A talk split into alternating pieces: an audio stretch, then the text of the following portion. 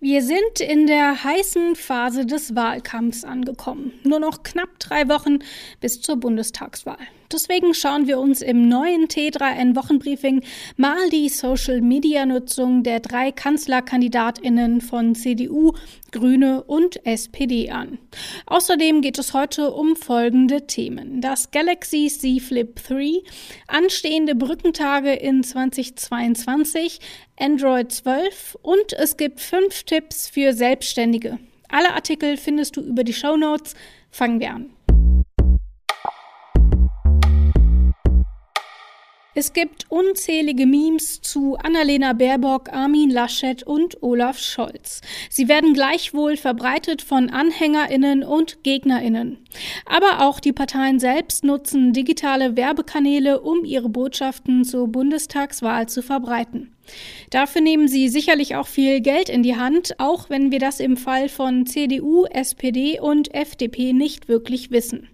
Die drei Parteien nennen lediglich ihr gesamtes Werbebudget, nur die Grünen machen konkrete Angaben dazu, wie viel Geld sie in Social Media und Suchanzeigen stecken, nämlich zwei Komma fünf Millionen Euro. Überhaupt gehen die Grünen überraschend transparent mit dem Thema Digitalwerbung um.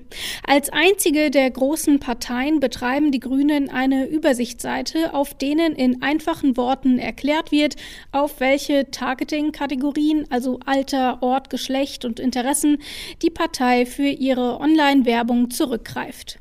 Außerdem wird dort aufgeschlüsselt, wie viel Geld die Partei für Display-Werbung bei großen deutschen Nachrichtenportalen wie Zeit Online, Spiegel Online oder F A Z Punkt net ausgibt.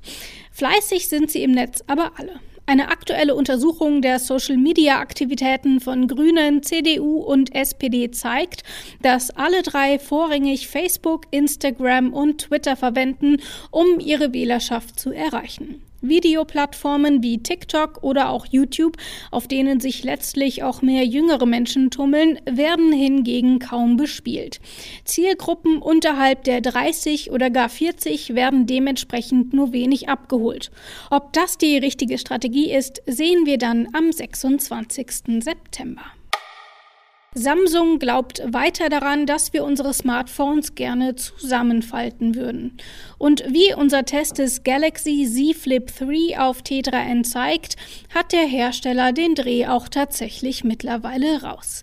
In Sachen Ausstattung und Verarbeitung muss sich das Gerät nicht hinter dem klassischen Oberklasse-Smartphone Galaxy S einundzwanzig verstecken.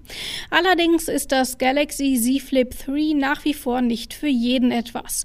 Wer sein Smartphone kaum aus der Hand legt oder die möglichst beste Kamera haben will, der bleibt vorläufig auch weiterhin besser bei einem klassischen Smartphone. Was das Galaxy Z Flip drei kann, liest du auf t drei n punkt d e nach. Wechselnde Quarantänevorschriften für unterschiedliche Länder und mieses Wetter. Der Sommerurlaub stand auch dieses Jahr für viele unter keinem guten Stern. Ebenfalls schlecht für alle, die dringend eine Auszeit brauchen. Viele Feiertage liegen dieses Jahr am Wochenende. Einen Ausgleich dafür gibt es nicht. Im nächsten Jahr sieht es aber schon etwas besser aus. Und die beste Zeit, sich jetzt schon mal mit den Urlaubstagen für zweitausendzweiundzwanzig zu befassen, ist jetzt, damit sich alle MitarbeiterInnen absprechen und möglichst viel rausholen können. Mit nur sechsundzwanzig gut geplanten Urlaubstagen kannst du in Baden-Württemberg, Bayern und dem Saarland zweitausendzweiundzwanzig beispielsweise satte sechzig Tage Freizeit rausholen.